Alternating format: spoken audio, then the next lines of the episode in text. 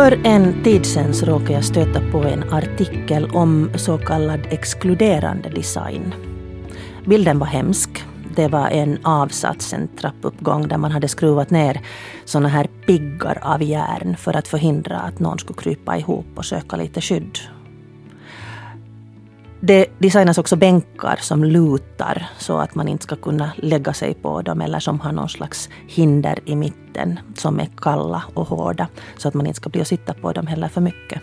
Samtidigt så skapas det lounger i köpcentrum där de som tillhör klubben, de som är, har köpt sig rättigheter att vara där kan vila mellan uppköpen i mjuka soffor och ta igen sig så att man hinner shoppa mera.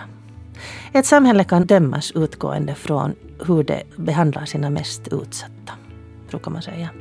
Hur ser det ut hos oss? Hur ska vi hantera de hemlösa, tiggarna, missbrukarna och de med grava psykiska problem som rör sig i gatubilden? Not in my backyard. Inte på min bakgård brukar vara svaret då när man försöker ordna någon slags ställe härberge för människor som inte klarar sig själva. Orkar du bry dig? Hur reagerar du när du möter tiggaren eller missbrukaren? Vänder du bort blicken eller orkar du se och möta den smärta det innebär att inse att det finns människor som inte har det bra? Barbro Björkfeldt skrev efter att ha läst min, mitt inlägg i Facebook så skrev hon omgående en fantastisk kolumn som vi kommer att höra senare i det här programmet som handlar om det att möta den smärta. Det innebär att vara människa kanske. Ett allvarligt ämne idag men nog så viktigt nu när snön börjar komma och det blir kallt igen för de som inte har någonstans att ta vägen. Välkomna med i Pia med flera. Med mig här i studion har jag Patrik Hagman, teolog och författare. Jag har sönderläst hans nya bok som talar om sann gemenskap, det är att leva i en kapitalistisk hederskultur. Och vad en kapitalistisk hederskultur? Ett lite överraskande begrepp är, så det ska vi komma till lite senare. Och eh, Ferdinand Garaf, psykolog, jobbar som krismedarbetare, ibland på resor som Röda Korset ordnar till krisområden och i vanliga fall på Diakonissanstalten med människor bland annat som har råkat ut för tortyr. Och eh, har också studerat filosofi så jag tror att han kommer att ha mycket att säga. Själv heter jag Pia Abrahamsson och du når mig på pia.abrahamsson.yle.fi eller sen kan du inboxa mig på Facebook och vi har ju också en Facebook-sida som det lönar sig att bekanta sig med och gilla, det vill säga Yle Radio Vega. Och där ser du en bild av mina gäster. Om vi börjar med dig Patrik, alltså den här kapitalistiska hederskulturen. Jag menar, då vi tänker på hederskultur så tänker vi i allmänhet på de där som har den där lilla kulturskillnaden. Men nu så tränger du in i vårt samhälle.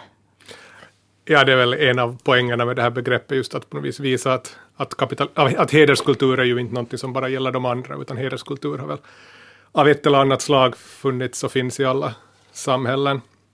Alltså vad betyder då hederskultur för dig, det här själva ordet? No, jag tänker mig att det är det, det, system man använder i en viss kultur, ett visst samhälle, för att ordna upp samhället i någon slags sån här hierarki, ha, hackordning av något slag.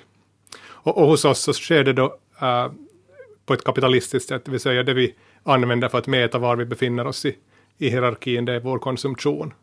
Att den som är skicklig på att konsumera, det betyder inte nödvändigtvis att den som konsumerar mest, men den som vet hur man ska konsumera, den kommer högt upp i hierarkin. Medan den som inte kan eller har förmåga till, så hamnar längre ner. Och det här använder vi för att se liksom, var vi befinner oss själva. Mm. No, nu låter det här ju ganska sådär högtflytande och filosofiskt. Men det där, du som lyssnar på det här, så när du drar på dig jeansen, är du medveten om vilket märke de där jeansen har? Eller vilket märke din bil har. På, jag läste i din bok att på 60-talet så um, gick konsumtionen över från att vara någonting som handlade om det vi primärt behövde till någonting annat. Det är en gradvis förändring som har skett i, i västerlandet. Alltså egentligen redan efter andra världskriget så, så hade man ju länge en, en stor boom när det liksom samhället återuppbyggdes. Och eh, när det här började mattas av så, så tänkt fanns det människor som tänkte att hur ska vi kunna fortsätta ha ekonomisk tillväxt på det här sättet och, och det man kom fram till var just att vi måste gå över från en ekonomi som fokuserar på att fylla människors behov till att, till att, att fylla människors begär. För att begär blir aldrig fyllda, man kan alltid liksom begära mera. Och uh, där, där liksom uppstod den moderna marknadsföringen som idé. Och, uh, det vill säga, det betyder då att om man köper någonting så köper, då jag köper ett par byxor så köper jag inte ett par byxor. När du köper någonting som liksom ett, ett, ett sånt här, någonting andligt eller osynligt till, du köper en, en, liksom en identitet, en idé om vem du är. Och, och jag menar, ser man tydligt i reklamen idag att nästan allting säljs ju med, med tanken att köper den här hårsprayen så blir du en intressant människa. Eller uh, någonting annat. Det finns ett sånt här supplement till allting vi köper som det är det, det vi egentligen vill ha. Så att när vi vill ha en ny telefon är det inte själva telefonen som är det primära, utan just den idé om vem jag är som vi tänker att vi får på köpet. Och, och det här är just det som är liksom den mekanik som ligger bakom det här. Att, att, att, kapitalismen, som ju egentligen är ett ekonomiskt system för att sätta pris på, på varor och tjänster, det liksom sipprar in i, i våra personliga relationer och, och hur, vi, hur vi ser på varandra. Och, och, och liksom på det sättet kommer liksom den kommersiella logiken in på allt fler områden av vårt liv. Hur tycker du att det här då inverkar på, på hur vi ser på dem, om vi pratar nu idag om de som är utslagna i samhället. Vi har i Helsingfors och på många andra ställen redan så ser vi tiggare i gatubilden, vilket är kanske lite nytt för oss och kanske det är därför vi hajar till för det. Men så kallade polygubbar har ju funnits hur länge som helst. Och jag minns åtminstone diskussioner då man har funderat på att städa upp större städer inför sommaren så att turisterna inte ska tycka att det är obehagligt. Kassi Alma är ett gammalt begrepp. Eh, de hemlösa, som eh, då jag såg ett program som, som min kollega hade gjort så kom det fram att hemlösa kan vara hur välutbildade som helst, att det kan hända saker i livet.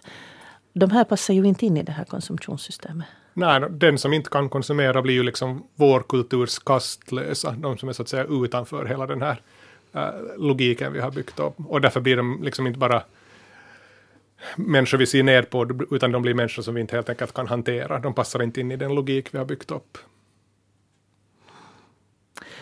Det här med att definiera sig via konsumtion. Um, vi tillhör ju alla olika subkulturer.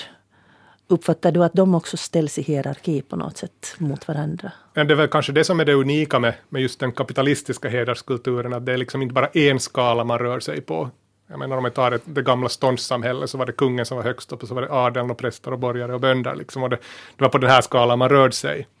Men, men i, i, i äh, den kapitalistiska hederskulturen så beroende på var du befinner dig så det är olika skalor som gäller och, och, och det som går hem i ett visst sammanhang så, så funkar inte alls i ett annat.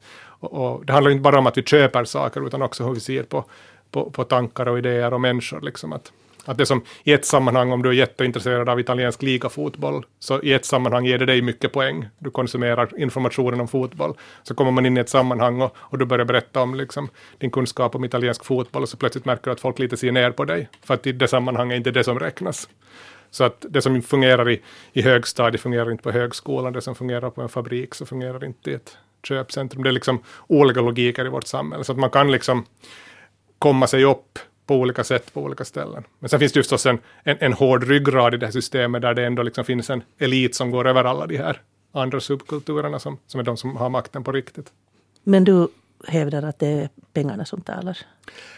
Det, det, är pengarna, men inte egentligen bara pengar, utan det finns ju sätt att, att uh, komma sig upp just i vissa subsystem där det inte där man till exempel just kan ta avstånd från liksom ett, märkeshysteri och, och, och, säga att vi ska köpa kläder på loppis. Och det är ju en bra sak i sig.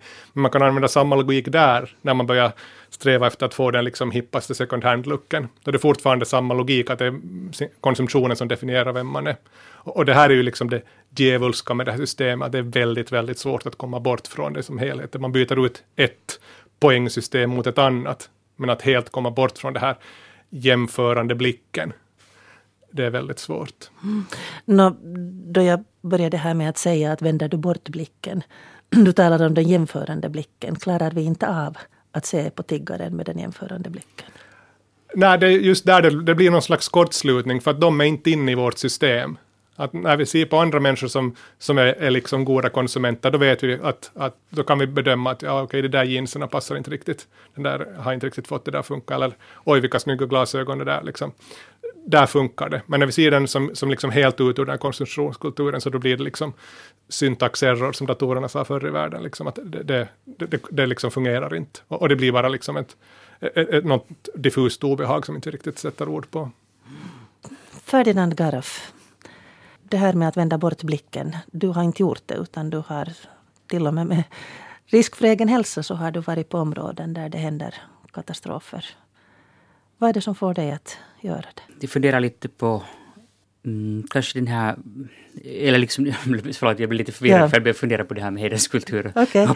du får gärna kommentera det först. Det, det, där, det finns ju den där aspekten, det, den där frågan om social status finns ju nog med liksom oberoende vilket samhälle som man så att säga är i. Och sen vad det är som då gör att du får olika rang och sånt i olika samhällen och så är ju ganska olika, men det kan också vara vissa likheter i det där. Tänker jag i alla fall. Så att kanske det här att jämföra, jämföra sig med andra och sånt är ju kanske inte något unikt liksom förstås för vårt samhälle. Hierarkier hade väl funnits i alla samhällen? Jo, och där finns kanske den där... Det som då, å ena sidan så kommer man ju tänka sig så att det som liksom så att säga skapar sådana här konflikter sen så, så är antagligen det att det finns liksom tävlande sätt att definiera social status. Så det tror jag kommer kanske just fram då, i samhällen var det liksom det sker utveckling, var det finns då den här konflikten mellan ska vi säga den här kapitalistiska hederskulturen till exempel jämfört med sen något mer traditionella sätt att mäta sin status på. Och det skapar ju då konflikter i också sådana samhällen var det ju sker då sådana här kriser och katastrofer och sånt hänt. Samtidigt så skulle jag kanske tänka på det sättet att man kan kanske säga, när du talar om det här med blicken, den här jämförande blicken och de här sakerna, så det är ju ganska an, liksom beror på hurdan blick du har så att säga i den där frågan. Att liksom, eller det finns ju liksom olika sätt att, att liksom tänka sig. Den ena är den där att du liksom du ser på andra och så jämför du dig, du dig med dem. Eller sen då det här att du liksom evaluerar andra med din blick. Och det kan vara lite olika. Att det kan vara så att när du ser på den här liksom tiggaren så då liksom så eh, du jämför ju dig inte med den här tiggaren när du gör det, utan du liksom så att säga placerar den i någon kategori med, med din blick på sätt och vis. Så, och det är liksom kanske lite annan sak än det här när man liksom tittar på klädesmärken och så här. Och så finns det kanske den här aspekten då som har att göra med då att se det där mänskliga i någon bemärkelse och i olika situationer och sånt här. Och det finns ju nog kanske med liksom i det humanitära arbetet, men samtidigt så finns det nog i, i vissa fall åtminstone så här, hur ska vi säga, ett sånt instrumentaliserande i det också, för det är ju också någonting som du gör för att uh, eller det finns ju olika motiv för människor att göra de här sakerna och, och sen finns det också ett sånt här liksom håller det också på att bli mer och mer av en, en liksom industri i någon bemärkelse av det också. Så det finns ju liksom olika sätt också inom det. Liksom. Kan man tänka att kapitalismens logik kommer också in i, i det här hjälparbetet? Jo, det kan man säkert. Alltså det kommer det ju nog in i, det, i det att det finns en mer, det blir liksom mer och mer professionaliserat, vilket kanske är helt bra. Men sen finns det å andra sidan den aspekten att då blir det också mer sån här management liksom aspekter i det. Vilket också kan vara helt bra, för att annars så för det finns ju hemskt mycket olika sorters aktörer och det kan ju vara så att också om du har ett gott hjärta och god vilja så kan det ju göra ganska mycket, så kan det ju leda till att du gör mer skada än nytta. Just på grund av det, för att du går dit liksom du så att säga främst av den orsaken och utan att liksom tänka dig efter kanske eller vara så bevandrad i hur de här systemen fungerar. Så. Och det här var lite vandrande fram och tillbaka. Med. Men det är ju svåra frågor som ja. det är. Mm, då du har varit då i, i, andra kulturer som är väldigt främmande än, mm. än våra, ser du en du pratar om att det finns en hierarki i alla kulturer men man har ju en sån här fördom att, att det finns samhällen där det finns mycket starkare byanda eller mm. släktanda. Mm. Stämmer det eller är det en fördom? Det är klart att det stämmer alltså i någon mån. Men samtidigt så kan det ju vara hemskt hierarkiska också småsamfund. Att där kan det ju vara ännu mer hierarki. Att liksom i någon bemärkelse så när du går i okej, du jämför dig så att säga med andra när du liksom rör dig här i, i Helsingfors till exempel då, på gatan och så här. Och du kan kanske på det sättet ranka dig lite sådär i termer av social status. Men det liksom men det definierar kanske inte... Det finns just den här möjligheten att det finns olika typer av sub, subkultur och diversitet medan det, i mindre samhällen kan det ju vara så att det är mycket mer sådär det finns det sen inte andra alternativ eller att din roll i det där samfundet är jättestarkt definierat av vem du är. Hur är det med de allra mest utslagna? Finns det eh, strukturer att ta hand om? No, det, är, det är liksom en lite kämpig fråga därför att jag tror att det är en resursfråga. Det kommer ju nog alltid med jämna mellanrum. Just när det gäller mental hälsa till exempel så kommer det just till exempel från Filippinerna det här att så liksom så i samband med den där liksom uh, vad heter den, tyfoon eller vad den heter.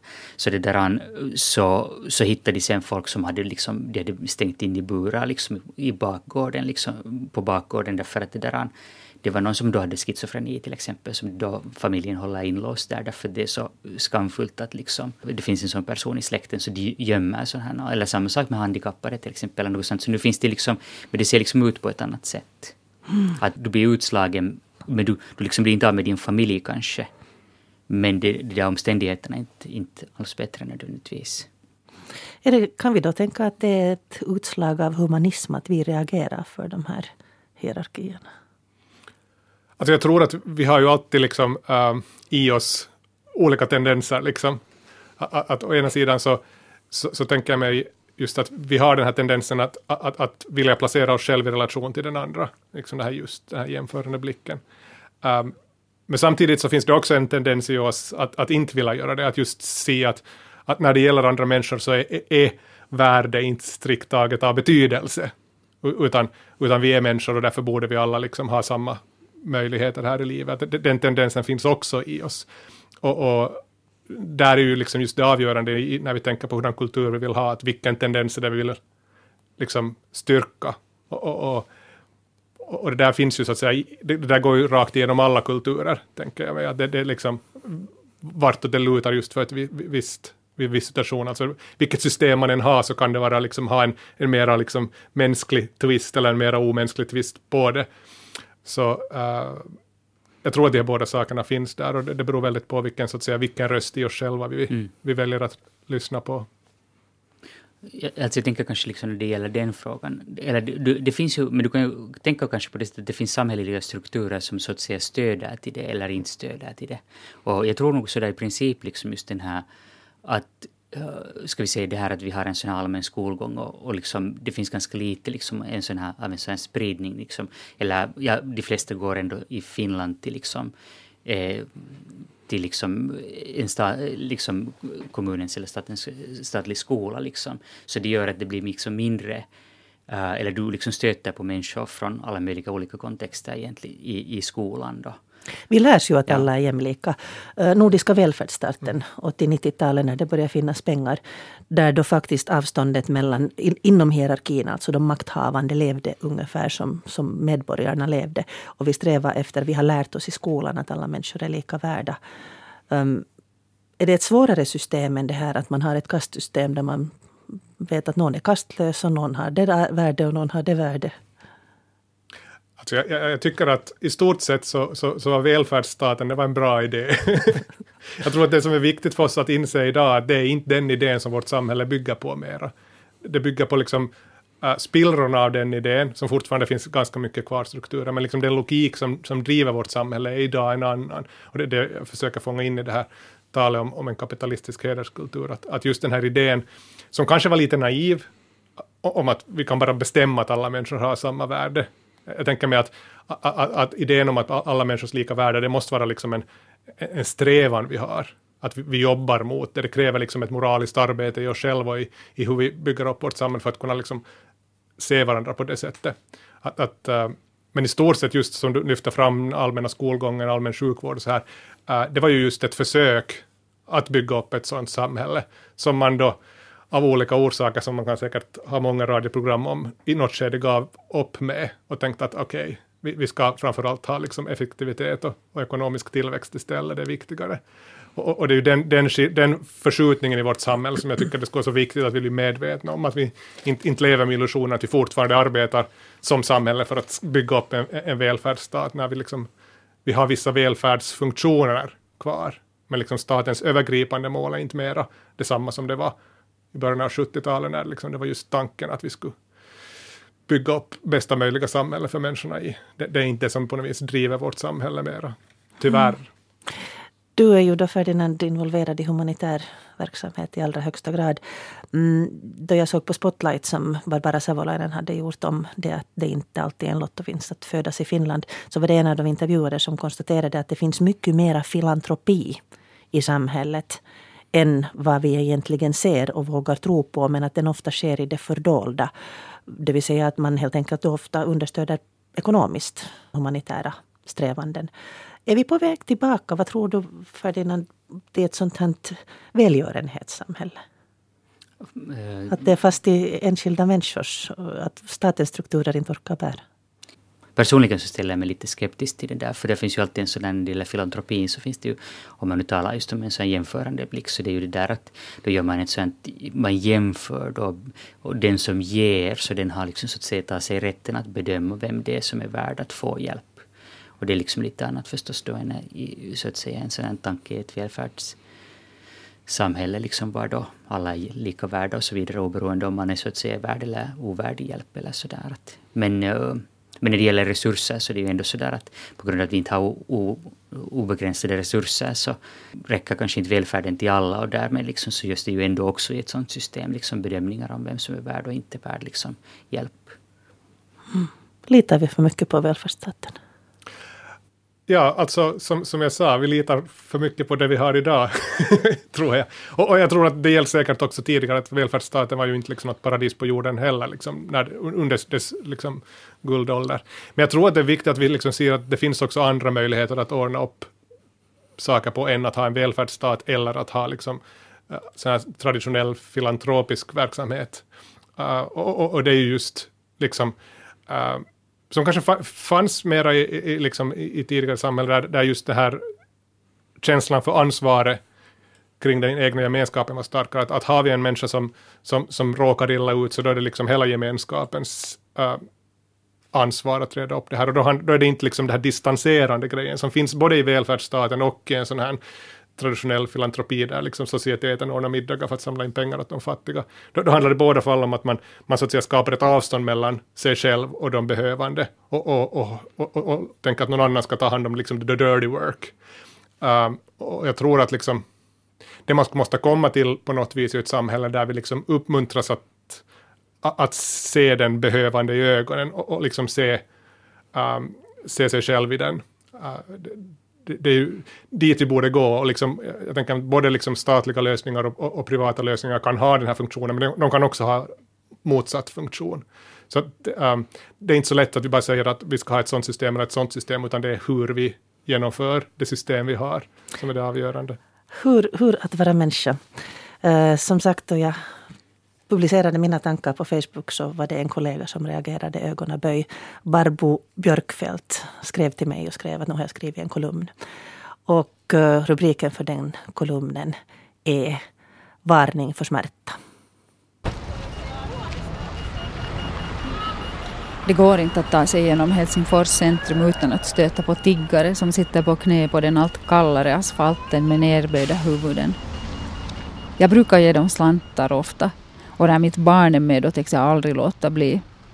Men att ge slantar tar inte bort obehagskänslan utan öppnar en dörr på glänt till någonting som är djupt störande.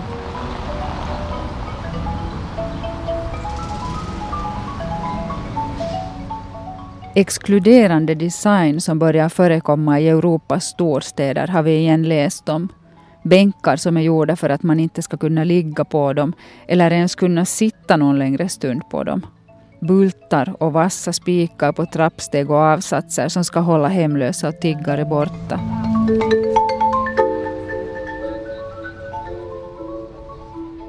Engagemang gör ont.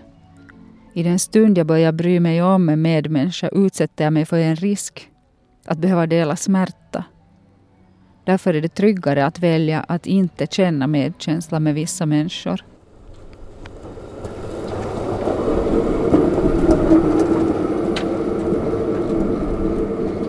Hemlösas och utsattas liv, det kan vi ju väl föreställa oss, innehåller mycket smärta av olika slag.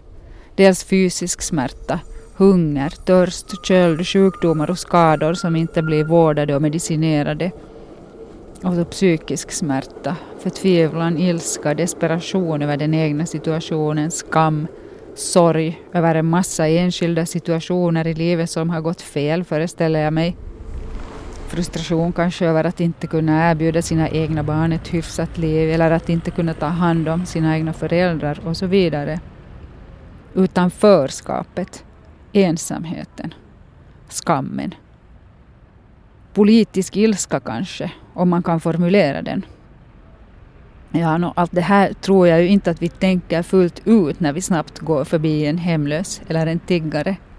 Men vi vet med varje cell i vår kropp att det inte är roligt att vara den andra. att vi inte skulle vilja vara i hennes situation. Om vi faktiskt lät oss känna medkänsla, medlidande, då, då skulle vi kunna få lust att hjälpa henne. Och, och vad skulle då hända? Säkert kan man hjälpa på något sätt, åtminstone i stunden. Personligen är jag säkert mest rädd för att engagera mig i någon som är utsatt och utstött på grund av risken att jag trots mitt försök kanske skulle tvingas inse att problemen är så stora att jag inte kan hjälpa så mycket som jag vill. Och då skulle jag förstås känna smärta. Den hemska smärta som den känner som har valt att öppna sitt hjärta.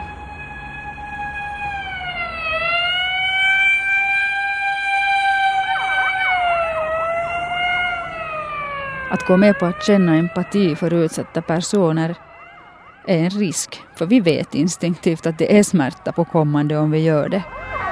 Därför är det lätt att istället välja avhumanisering och tänka att de personer vi ser på gatan inte är som vi. Tanken att de säkert har gjort någonting för att förorsaka sin egen situation är frestande lätt att ta till för den tanken utlovar ett slags lättnad. Och sen om det här inte räcker, om blotta närvaron av de utblottade i stadsrummet ändå blir för smärtsam, och den är ju smärtsam för varenda kännande varelse, ja, då kan vi frestas att vilja mota bort dem.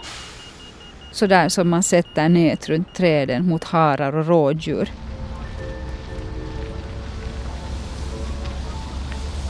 Men det är ju egentligen vår egen livssmärta vi försöker jaga bort med spikar och förbud mot tiggeri.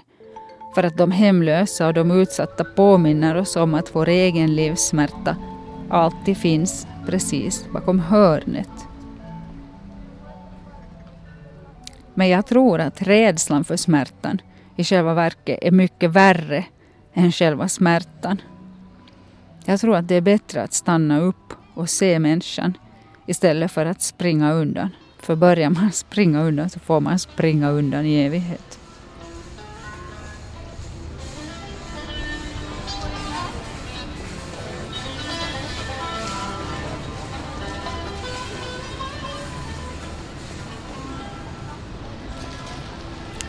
Där lämnar vi Barbro Björkfeldts tankar. Det är svåra frågor. Det här obehaget som väcks när man ser den som har det svårt, varifrån kommer det? Och varför vill vi gömma dem? Funderar jag på nu. Du når mig på pia.abrahamsson.yle.fi och eh, du kan också inboxa mig på Facebook om du har tankar kring det här. Men här i studion Ferdinand Garoff och Patrik Hagman. Vad tänker ni? Varför, varför känns det så illa att se någon som har illa? Alltså jag tänker mig att okej, okay, det beror på vilken nivå vi vill besvara en sån här fråga, men, men jag tror att det, det, det förstås finns ett element av att vi påminns om att den där människan är inte så pass annorlunda än jag. Att liksom, det behövs bara att jag blir arbetslös och, och, och råkar i skilsmässa och, och kanske får problem med alkoholen så är jag i samma situation. Ett par, tre olyckor på varandra. Liksom. Uh, vi är sårbara som människor och det där vill vi inte bli påminda om. Vi föredrar att skapa en illusion av att vi är trygga och säkra. Uh, det, det är väl säkert en del av det. Sen förstås det är just att äh, känslan av maktlöshet, att, att jag kan inte göra någonting åt att den världen ser ut som den gör. Jag kan inte ändra på den som jag skulle vilja. Uh, alla möjliga sådana här saker som förstås kommer in där. Olika former av rädsla. Mm. Vad tror du Ferdinand om den här viljan att hjälpa kontra viljan att vända bort blicken? Det finns ju den här, varifrån kommer den här viljan att hjälpa sen? Mm. Du ser många olika människor som lämnar allt och flyger iväg till en krishärd. No, det, jag håller med, det är liksom en fråga liksom vilken nivå man så att säga vill svara på, på frågan på, på något sätt, just om det handlar om det där att... Men jag tror att man måste vara ganska försiktig med så att säga det där imperativet att man måste hjälpa. För det kan vara lite förrädiskt också det där att man måste hjälpa. Det liksom tar kanske också bort det där att se den andra.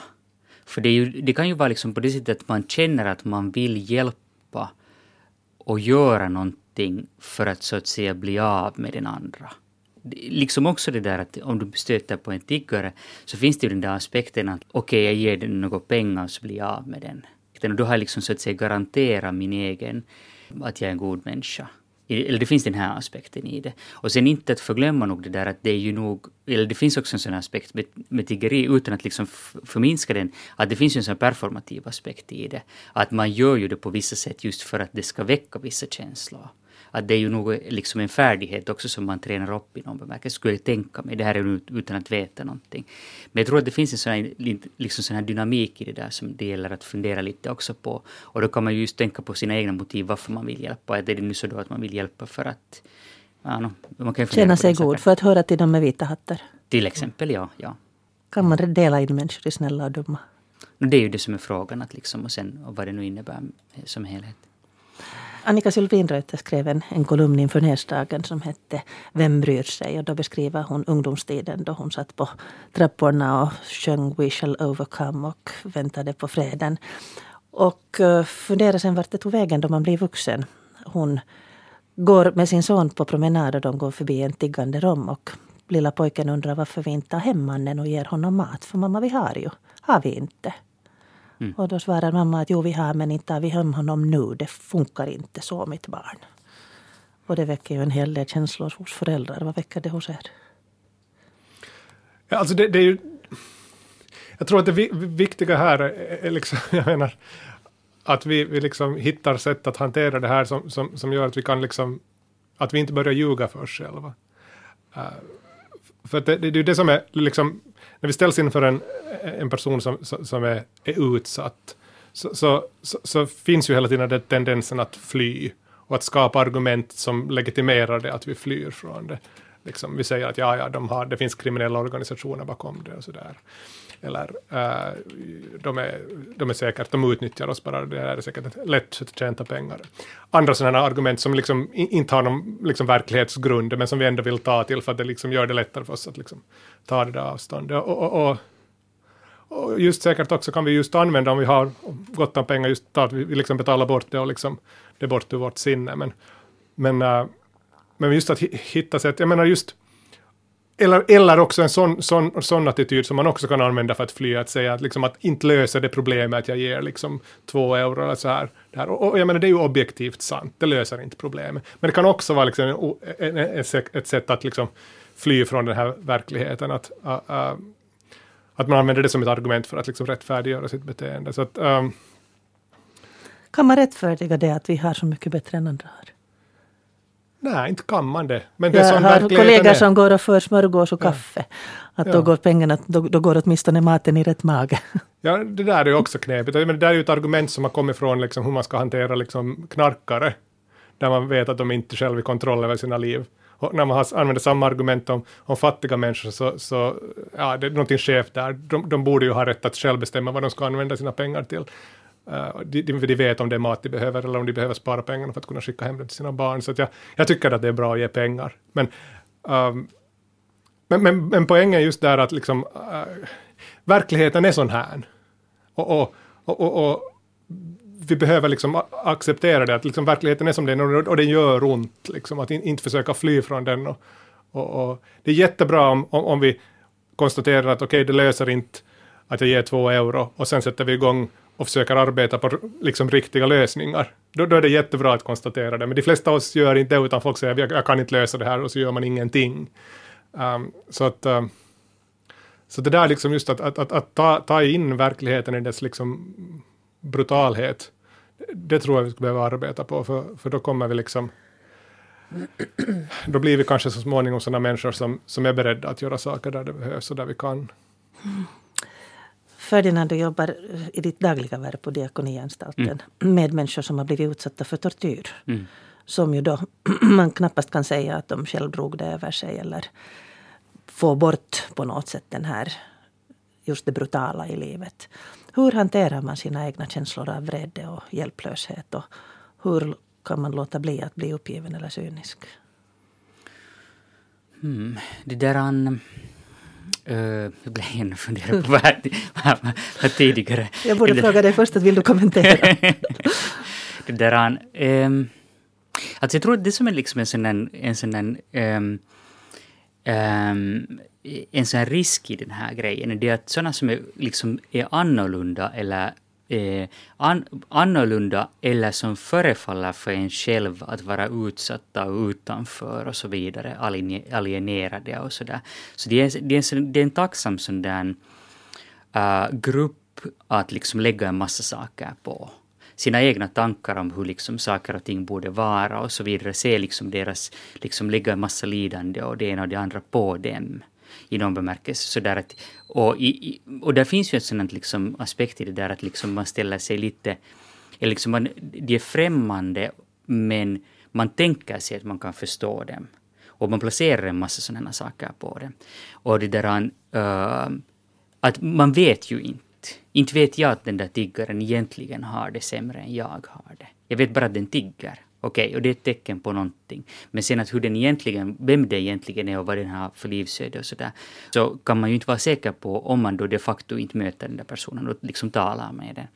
Och det här är kanske där var det kommer just det här in, tycker jag, det här arbetet med med liksom invandrare som upplevt olika typer av våld och så här. Och det är ju klart att de där livsödena är ju ganska fruktansvärda i någon bemärkelse. Och där ingår just alla de här, liksom, de här många av de här känslorna som nämndes i den här den där kolumnen också. Just med skam och ilska och, och, och, och vrede och, och sorg och alla möjliga saker så finns ju med i de här livsödena ofta. Och vissa sen har lyckats gå vidare med de här sakerna och andra blir sen så att säga fast i de där sakerna. Det, det finns en sån här aspekt av det, av någon orsak så tycker jag det är lättare att höra om de här sakerna när de facto talar med den personen som har upplevt det här. För det finns en sån här medmänsklig aspekt som gör att det liksom är Um, de där sakerna blir liksom, också om man inte kan begripa egentligen de där sakerna, så det är att det är en annan person som man umgås med och man kan se att den kanske har kommit vidare när det gäller vissa saker och andra saker har den blivit fast på och så vidare. Och, och på något sätt så går livet vidare ändå för den åtminstone så det gör det liksom på sätt och vis lättare att möta vissa av de här sakerna än det att man liksom läser om de här sakerna. Som vi nu hörde till exempel just här tidigare om, i nyheterna om de här morden och det ena och det andra. Om man bara läser om den så är det lätt att liksom placera in en massa saker på det. Sen blir det liksom, det öppnar sig de här sakerna kanske först sen när liksom man går närmare på de här sakerna. Men samtidigt så är det ju en sån sak att inte kan du ju så att säga möta varje tiggare du stöter på gatan som en människa och så vidare. Och så vidare. Och sen är den andra frågan är det att varför, varför måste du möta den här tiggaren som en människa? Varför inte alla de andra medpassagerare eller andra människor som är där på gatan? Och det är ju liksom en sån här fråga. Mm. Tolkar jag det rätt att det, det är mötet som förhindrar det här cynismen och ja. uppgivenheten? Jag skulle säga att det finns en sån aspekt i det där. Men det finns ju nog alltså det där det systemiska problemen är ju sen sådana som du kan sen stöta på. Att statligt våld fort, liksom fortgår på alla, en massa ställen. Det finns människor, människor som det där ändå är i stora risker och, och är mycket utsatta. Liksom. Och det är ju sånt som det är så svårt att ändra på. Eller det att liksom arbetslösheten i Finland och så vidare. Du kan ju inte liksom ändra på alla de här sakerna. Eller att folk blir utslagna och sådär. Men, men jag tycker att det där att, att man gör saker och ting så gör det liksom lite lättare att hantera dem också. Medkänsla. Du var tidigare Ferdinand inne på det här med att, att då man har ett stort hjärta och vill jättemycket hjälpa så kan man också göra hemskt mycket tossigt. Kan, kan medkänsla förhindra riktig hjälp? Jag tror inte jag tror medkänsla är en bra sak. Mm. jag, jag, menar, vi kan ha saker som liknar medkänsla som kan ha, ha problem. Och jag tror, jag menar, jag menar vår tids stora liksom, uh, problem jag menar, om vi pratar om, om, om vår del av världen, det är ju att vi är så otroligt liksom instängda i oss själva och, och, och fokuserar så väldigt på hur, hur mår jag, hur ser jag på mig själv och så vidare. Och, och jag, jag, tror att vi skulle måste liksom lyfta fokusen bort från oss själva mer och, och lära oss att just se andra människor och jag tror vi skulle slippa mycket av våra bekymmer den vägen. Um, och, och, och, jag menar, sann, sann medkänsla handlar ju just om det att, att man ser den andra. Och, och sann medkänsla behöver inte leda till naiva handlingar. Det, det, kan ju göra det om man vill, men, men, men det finns ingen orsak till det i, i sig själv. Att, att, att den där förlamningen den kommer nog snarare just därför, i att man liksom man är så rädd för att det här kommer in och, och liksom stör mitt liv. Att, att man liksom inte förmår att liksom på riktigt känna medkänsla. Men ofta är det ju människor beskriver känslan av att hur det är så hemskt, jag kan inte tänka på det. Ja, men jag tror att just det som, som Ferdinand säger här, att det där är just den attityden man har när man inte går in i det här mötet. Att, att, att, jag, jag tror det, det är nog, alltså klart det finns situationer som är bara för, för grymma liksom. Men, men jag tycker ändå de vittnesmål man hör från människor som jobbar på riktigt fruktansvärda ställen, att liksom där och då så är det väldigt tydligt vad man ska göra. Det är just när man har det här avståndet som det känns så här omöjligt. Att har man en människa framför sig som, som, som lider eller har det svårt, så, så, så då ser man att det enda jag kan göra här är att liksom lindra eller hjälpa på något sätt. Och, och, och, på något vis försvinner liksom alla de här filosofiska problemen liksom där när man är ansikte mot ansikte. Att, att, att ähm, det där, jag tror det där hänger nog just ihop med liksom just den här vårkulturen. Att, liksom, att vi, så fort det finns problem så, så då tänker vi att det är någonting inuti mig själv som jag måste ändra på. Istället för att, liksom, att vända blicken utåt och se på andra människor och fundera att vad är det där som, som, som är på gång? Liksom, varför, varför blir det så svårt för mig det här? Och, och liksom våga gå in våga gå in i de jobbiga situationerna. Vi kan inte alla bli Moder Teresa eller åka till krishärdar. Men Ferdinand, hur tänker du, var finns, var finns hoppet om en inkluderande värld? Nej, jag tror att det är på ganska många plan. Det, det som jag tror är en sån central fråga så att säga i de där, de där sakerna kanske det här liksom med, med så att säga vem som man räknas så att säga till sina egna i någon bemärkelse. Men jag tänker nu kanske snarast liksom via, via jobben just med invandrare och sånt, att det finns ju liksom en skillnad i det där. Tänker man att de här människorna är liksom, är de delar av vårt samhälle, är de delar av vår samma mänsklighet som oss, eller är de liksom främmande? Och, och då liksom när de är främmande så bemöter vi dem så att säga, de är välvilja eller, eller sen är det nu bättre då de skulle bara hålla sig borta.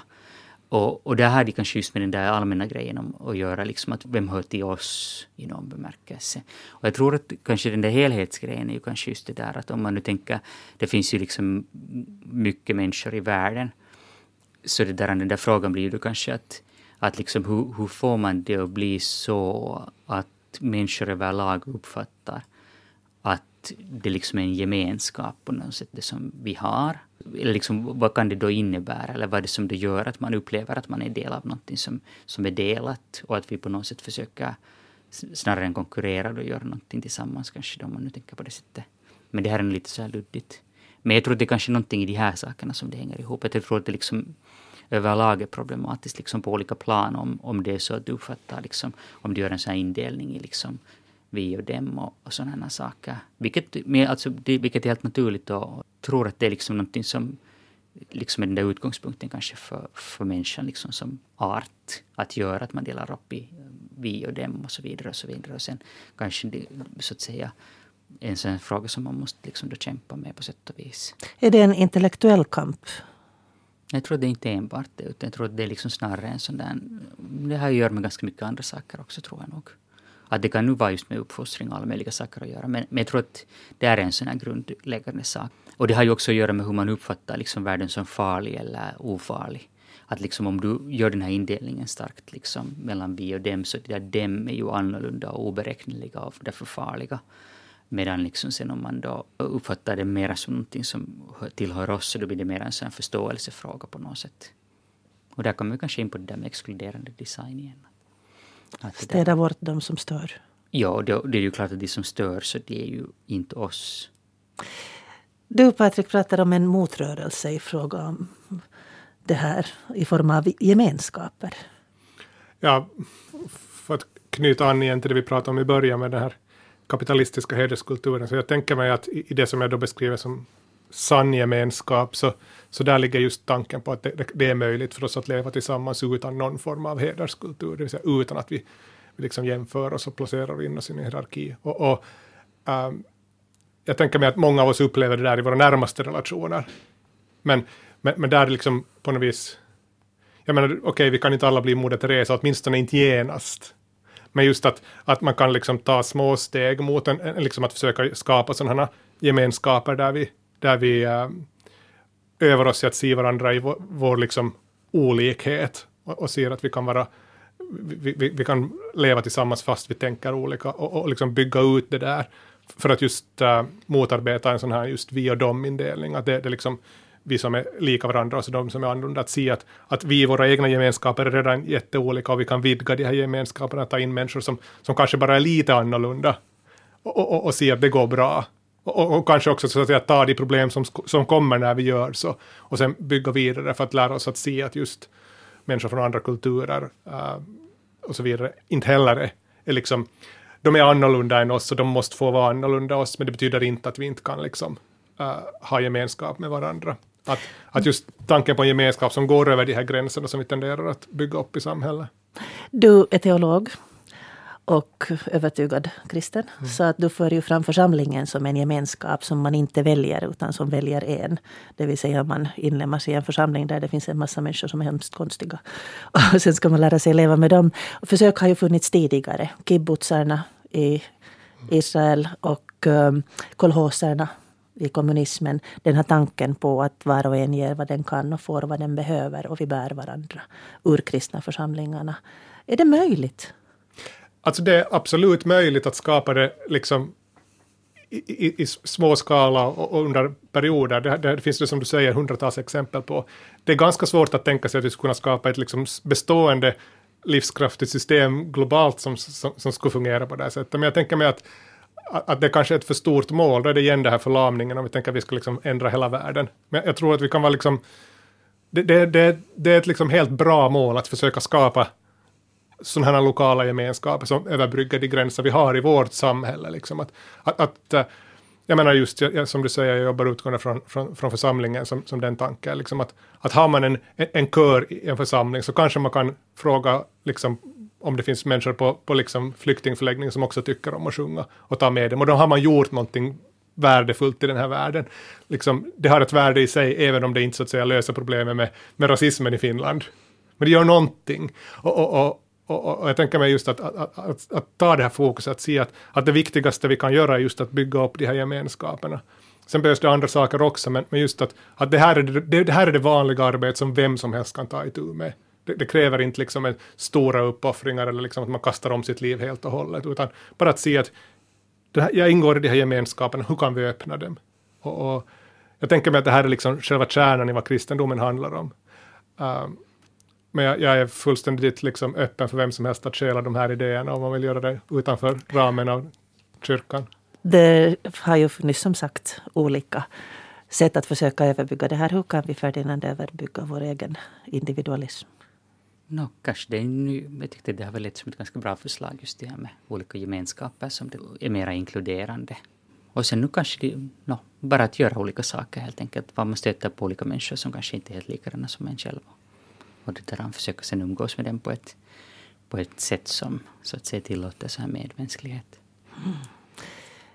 Mm. Du talade om uppfostran här tidigare. Tror du att det är viktigt?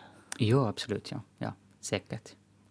Eller det, det, det naturligtvis så där i längden förstås, men det, det är ju att Utsätta fostra... barnen för, för alldeles främmande människor. Ja, det kan det ju ibland vara bra att göra. Men också, men ska vi säga sådär att, eller sen då fostra oss själva är förstås den andra aspekten av det. Att, att inte vet ens. Man kan ju inte lära ut någonting som, som man inte själv har.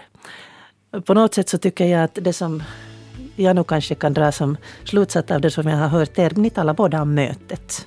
Mm. Och jag döpte det här programmet till Älska din nästa. Är det det vi talar om? Ja, älska sin nästa och jag menar kristendomen går ju längre än så. Den säger att vi ska älska vår fiende. Mm. Och, och, där har man ju en utmaning liksom, att ta itu med. Att inte så att säga sluta vara fiender, för det kanske man är, vi är olika. Men att man kan hantera den här olikheten på ett sätt som inte leder till våld och motsättning och, och så här. Och det som jag vill gärna ta med mig, det var du Ferdinand Garoff sa det om det att det blir lättare att stå ut med det här när man möter människan i mm. lidande. Istället för att bara känna sig att inte kan jag göra någonting ändå. Mm. Tack Ferdinand, tack Patrik Hagman. Det var en viktig, viktig diskussion som säkert inte tar slut på det här århundradet. Men som jag hoppas att fortsätter. Pia Abrahamsson heter jag, pia.abrahamsson.yle.fi. Och du kan också inboxa mig på Facebook. Nästa gång så kommer vi att prata om vanans makt. Hur viktiga vanorna är för oss och hur man ska slippa sådana vanor som inte är så väldigt bra för oss. Ha det så bra.